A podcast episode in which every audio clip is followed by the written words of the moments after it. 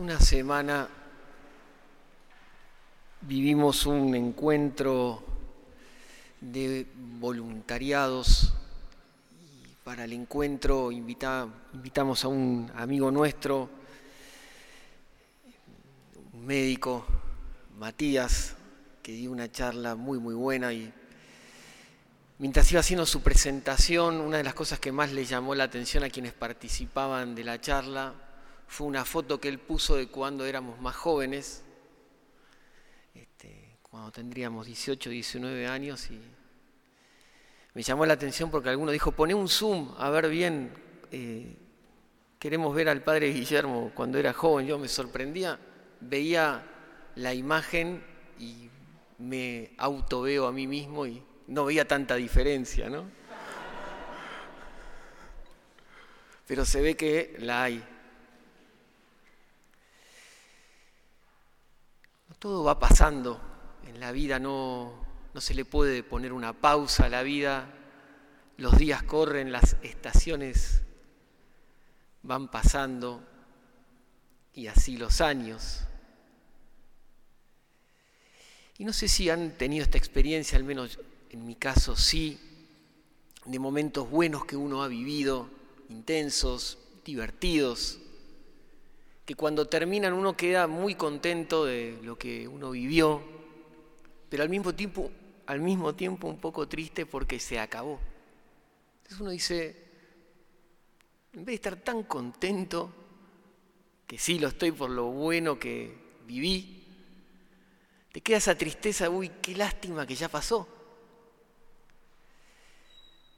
Como si hasta las cosas más intensas, positivas de la vida dejan como ese gusto, necesito más.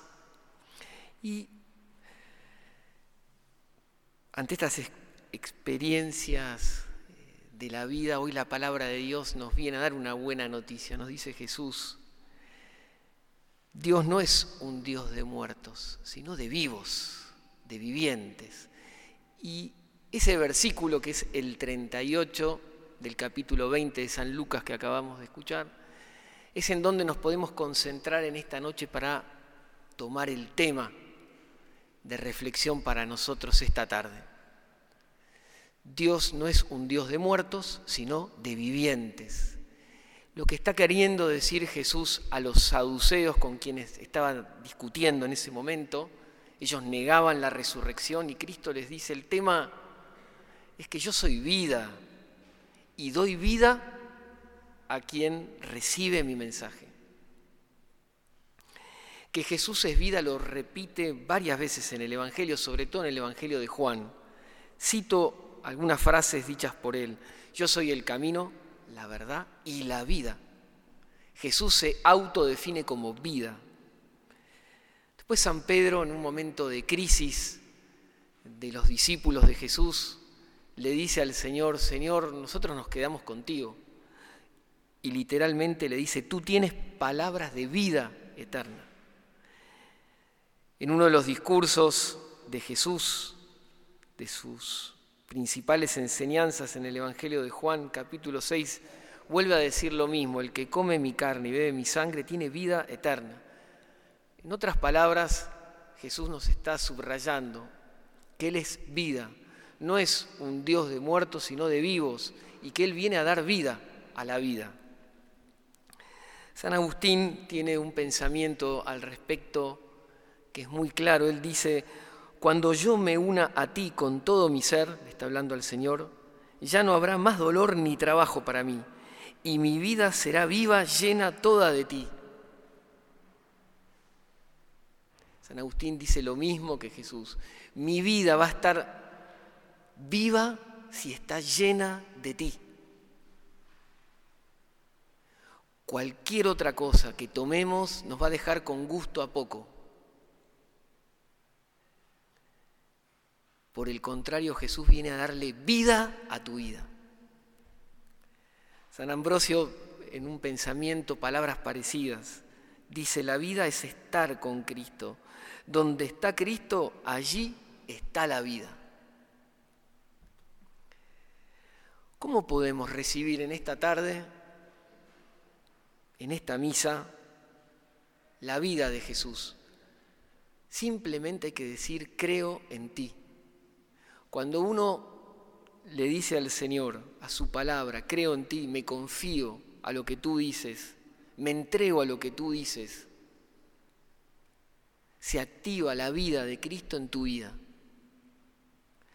El Papa Benedicto, en otras palabras, decía tiempo atrás, la resurrección de Jesús fue como una explosión de luz, una explosión de amor que rompió las cadenas del pecado y de la muerte. Su resurrección inauguró una nueva dimensión de la vida y llega a nosotros mediante la fe y el bautismo. Es decir, ese torrente, ese caudal de vida, de energía, de amor, de paz, llega a nuestros corazones por la fe y el bautismo. Y hoy pedimos que se active la vida de Jesús en nuestra vida, porque Él no es un Dios de muertos, sino de vivos, y viene a darnos vida. ¿Qué repercusiones tiene la vida de Jesús en nuestra vida? ¿Qué repercusiones puede tener? Bueno, digamos algunas cosas de muchas, da sentido, le da profundidad, le da dirección, una compañía, motivación, buenos pensamientos, buenos sentimientos. Y también es la vida de Jesús una vida que ilumina integralmente nuestra vida, ilumina y llena de vida nuestro pasado, situaciones difíciles que hemos vivido, tal vez tristes, de desafío. La vida de Cristo llega hasta el pasado, iluminándolo, motivándonos tal vez a la aceptación, al perdón, al reconocimiento en verdad, pero al mismo tiempo a superarlo en virtud del amor y de la amistad que Él nos da. La vida de Cristo va al pasado, va al presente, nos ayuda a vivir el presente con intensidad, los desafíos con entrega. Es una vida que da vida a mi estudio, da vida a mis vínculos familiares, me ayuda también a perdonar, da vida a mis sueños, a mis buenas intenciones, le da vida a mi presente y también es una vida, la vida de Cristo eterna, nos proyecta a la eternidad. La vida no termina con la muerte, sino que se transforma hacia una vida sin fin, hacia una vida íntegra, plena, de comunión con Jesús para siempre, que ya la empezamos a vivir acá.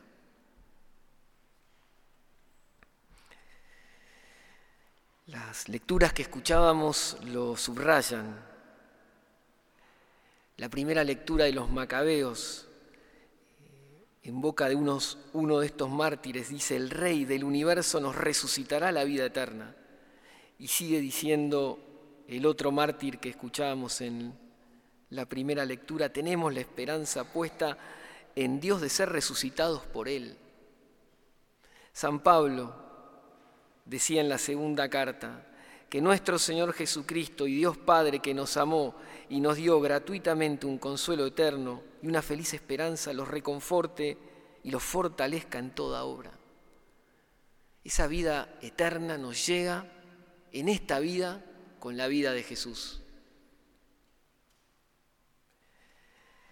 Para terminar, ¿cómo podemos hacer experiencia de la eternidad aunque de modo limitado, claro está. Unos dos consejos de muchos que podríamos desarrollar. En primer lugar, hacer actos de fe. Por ejemplo, repetir, puede ser una buena frase para repetir esta semana, creo en la vida eterna. Creo que la vida no se termina con la muerte, que continúa y que esa vida me la da Jesús. Creo en la vida eterna.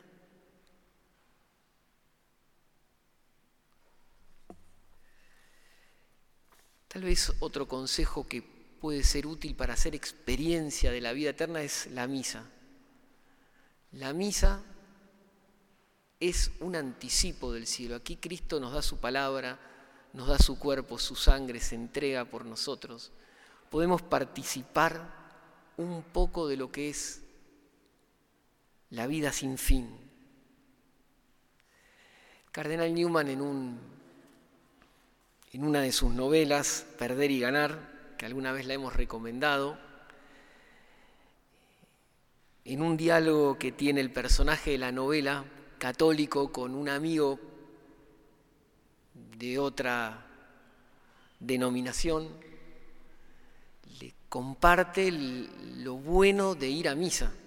Y les leo un pedazo de la novela, dice el amigo tratando de persuadir a su otro amigo no católico, dice la fe, qué importante es para eso que me preguntas. Y le sigue diciendo, para mí nada es tan consolador, nada me llega más ni me enardece y entusiasma más que la misa. Tal como nosotros la celebramos, podría asistir a cientos de misas y no cansarme jamás. No se trata de recitar palabras, es una gran acción, la acción más grande que puede darse en la tierra. Es no solo la invocación, sino la evocación del Dios eterno. Y sigue. Venir a misa es tocar la eternidad. Venir a misa es pisar un poco el cielo. Y especialmente cuando hacemos la comunión, recibimos el cuerpo de Cristo sacramentalmente o espiritualmente. Ese momento en el que hacemos más silencio, hacemos un canto.